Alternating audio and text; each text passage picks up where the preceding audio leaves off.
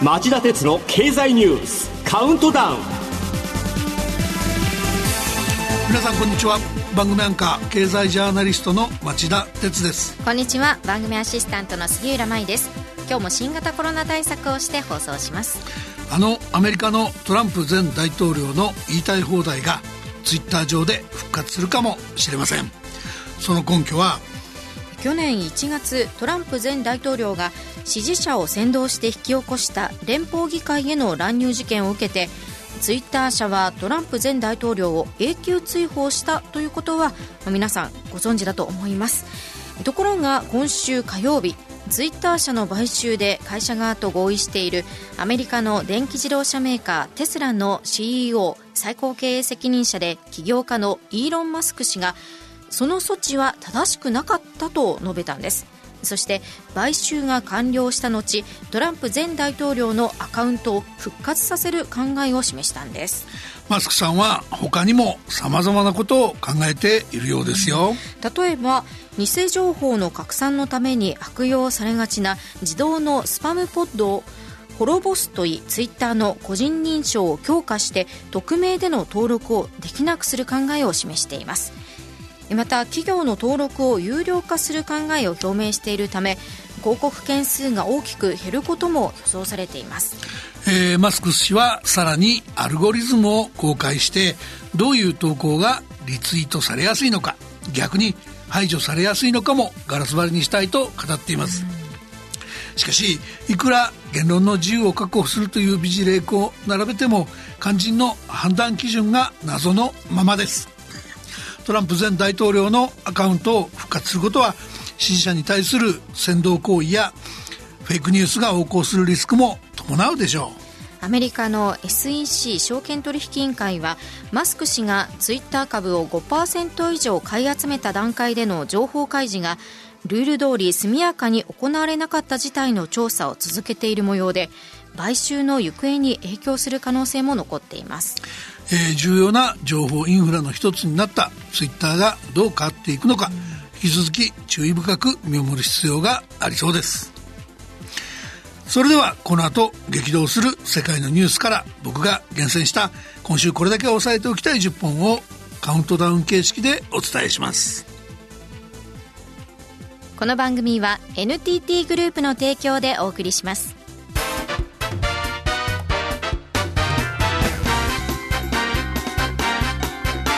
町田鉄の経済ニュースカウントダウン。では10位のニュースから始めましょう。水曜日日本の外貨準備高がこの1ヶ月で過去最大の減少を記録したことが明らかに。財務省の発表によりますと4月末時点の外貨準備高は3月末に比べて 2.5% 少ない1兆3221億9300万ドルおよそ172兆円となり5ヶ月連続で減少しました。世界的に金利が上昇する中日本が持つアメリカ国債などの時価評価額が低くなったことが主な要因です。準備高の水準も2019年11月以来の低さとなりいざという時外国為替市場に介入する能力も落ちた形です。続いて9位のニュースです。東北に地盤を持つ地方銀行グループ地元ホールディングスが傘下のきらやか銀行への公的資金注入を申請へ。金融機能強化法に基づく公的資金の申請期限はもともと3月末でしたが政府は金融機関が財務基盤を強め貸し出し余力を持つことでコロナ禍で悪影響を受けた経済を支えられるとして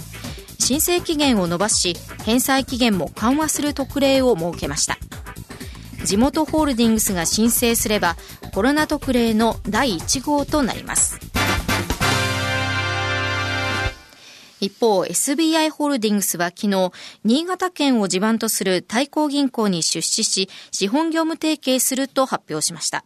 複数の地方銀行と連合を組んでメガバンクに対抗する第4のメガバンク構想の一環で地銀への出資は今回で9行目となります。8位のニュースはこれです。水曜日、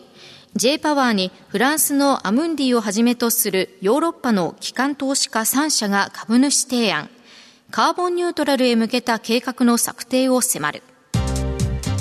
このように株主が共同で気候変動への対応を要求する動きはヨーロッパやアメリカではよくありますが、国内では初めてのケースです。今後は日本でもこうした圧力が強まると見られており、企業は事業の見直しも含めた対応が必要になります。さて、ウクライナでロシア軍による侵攻が長期化する一方で、極東でも緊張が高まっています。7位のニュースはこれです。火曜日までにアメリカ国務省がホームページの記述を変更、台湾の独立を支持しないとの文言を削除。一方で台湾はインド太平洋におけるアメリカの重要なパートナーだと明記され、中国は猛反発しています。これとは別に月曜までの7日間、沖縄県沖の太平洋で中国海軍の空母遼寧で艦載の戦闘機が100回を超す発着をしていたことが明らかになりました。この中国海軍の動きに対し岸防衛大臣は火曜、これまで確認された中で日本に最も近接した海域での発着だとして、懸念を持って注視せざるを得ないと述べました。6位はこのニュースです。火曜日、韓国の第20代大統領に保守系のユン・ソンニョル氏が就任。冷え込んだ日韓関係の改善に期待が集まっています。一方、フィリピンでは月曜、かつての独裁者の長男フェルディナンド・マルコス氏が大統領選に勝利しました。続いて第5位のニュースです。水曜日、鳴り物入りの経済安全保障推進法が成立。柱は供給網の構築、基幹インフラの安全確保、先端技術の官民研究、特許の非公開の4つです。政府は半導体など戦略的に重要な物資の供給網を強化し、基幹インフラを守る体制を整えるとしていますが、規制の対象を国会の審議なしで決められることや、企業活動に政府の関与が強まることなどを懸念する声も出ています。この法案の危うさについては2月25日放送の兄弟番組町田鉄の経済ニュース深掘りで詳しく紹介しました。興味のある方はポッドキャストでも Spotify でも良いので、そちらのアーカイブをお聞きください。ここではこの法案の原点が失敗を繰り返した半導体産業の国策による救済にあること、再び経済産業省の国費の無駄遣いが繰り返される出発点になりかねないこと、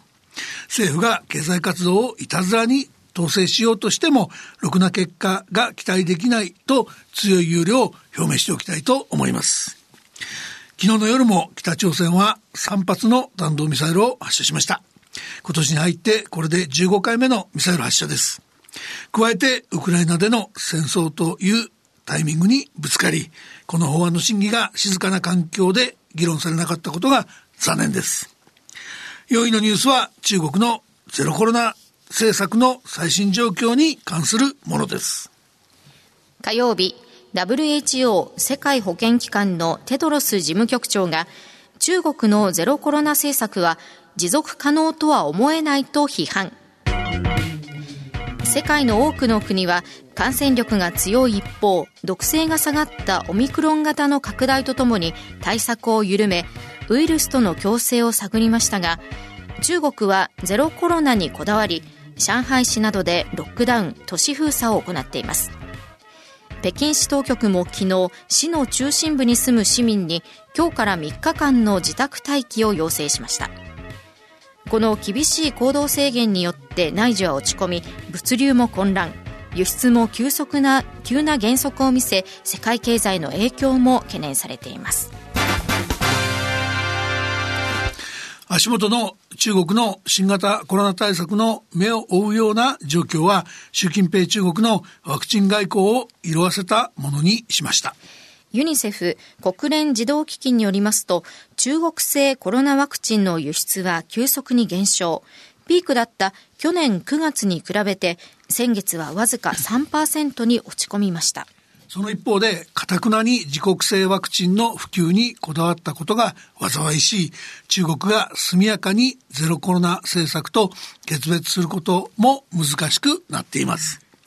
しかし、この20年余り、中国が世界第2位の経済大国、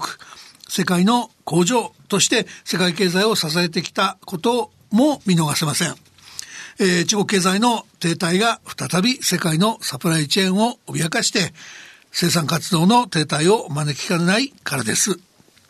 実際、トヨタ自動車は月曜日、国内の8工場の14の生産ラインを来週初めから最長6日間停止すると発表せざるを得ませんでした。アメリカ株式市場では、昨日までニューヨークダウが6日連続の下落に陥る一因にもなっています。国際社会が中国政府に持続性のあるコロナ対策に転換するよう上手に働きかける必要がありそうですね。10位から4位までお伝えしました。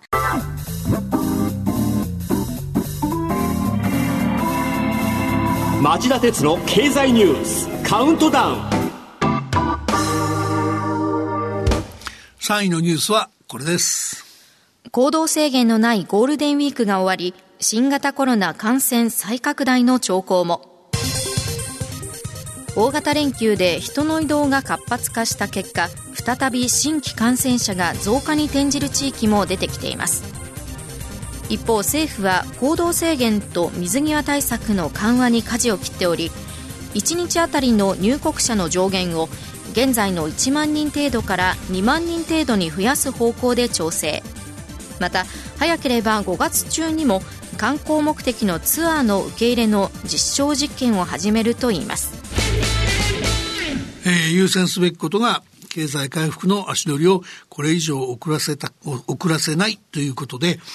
今は海外からの入国制限や国内での行動規制を再び強化することができないというのであれば、一番急ぐべき対策は若者への3回目のワクチン接種の加速ではないでしょうか。政府によると、今週月曜日の時点で3回目の接種を終えた人の割合は、20代が 34.4%、30代が 38.0%、6割を超える50代などと比べると大きく見劣りしています。アメリカやイギリスでも20代から30代の3回目の接種率は3割から4割台にとどまっています。それに対してフランスでは、3回目の接種を経済活動に関わる条件とすることで6割の大台にこぎつけたということなんです。若い人が感染源になったり重症化したりすることのないようにしたいものです。誰だって第7波や第8波は避けたいんじゃないでしょうか。第2位のニュースはこれです。月曜日、ロシアの戦勝記念日の演説でプーチン大統領がウクライナへの侵攻を正当化。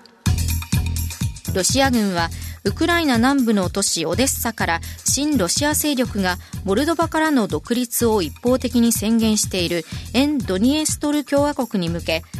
占領地域を広げて陸の回廊を広げようと試みています。一方、ウクライナ側はロシア国境に近い東部のハリキウで攻勢を強めています。なお、 NATO への加盟を申請するかが注目されていたフィンランドは昨日、申請の方針を表明。スウェーデンは今週の末にも結論を出すとみられています。 G7 や欧米諸国はウクライナへの軍事支援とロシアへの制裁強化に余念がありませんが、ここで注目しておきたいのは、月曜日、アメリカでウクライナなどに対する武器貸与法が成立したことです、はい。この法律はかつて第二次世界大戦中にイギリスや旧ソ連など連合国のナチスドイツとの戦いを支援するために設けた実績があるものです。この法律によってウクライナへのさまざまな支援が大統領権限で迅速にできるようになります。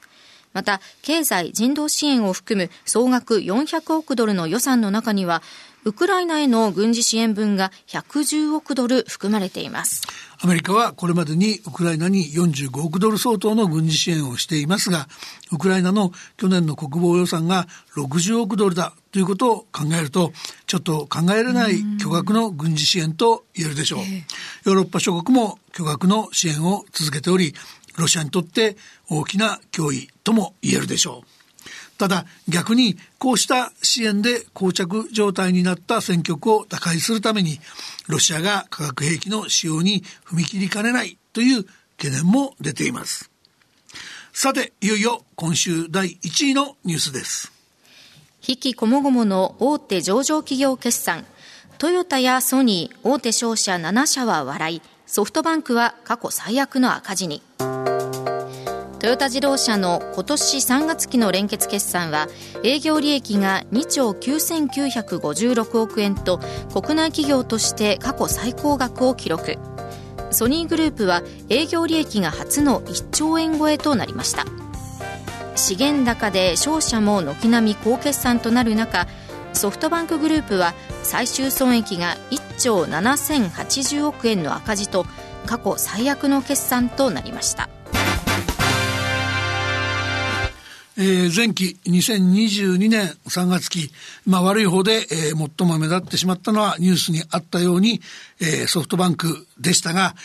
この会社、経済の最新の動向に業績が大きく左右されやすい投資ファンドのような会社になってしまったことが背景にあると思います。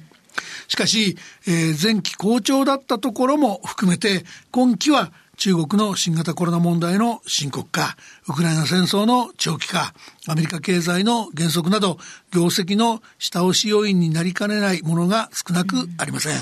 経営者の腕の見せ所と言っても良いでしょう。奮闘に期待します。あと、経営者の皆さん、賃金もしっかり上げてくださいね。そうですね。以上、町田さんが選んだ今週の重要な政治経済ニュースでした。町田哲郎経済ニュースカウントダウン。この番組は NTT グループの提供でお送りしました。この後5時35分からの町田鉄の経済ニュース深掘りは、カーボンニュートラル、政府目標より10年早い2040年の達成を掲げた上場6社の戦略とはと題してお送りします。はい、国連も2050年じゃ間に合わないと言ってますんで、頑張りたいって言ってくれてる会社を紹介したいと思います。はい、楽しみにお聞きください。それでは5時35分に再びお耳にかかりましょう。さようなら。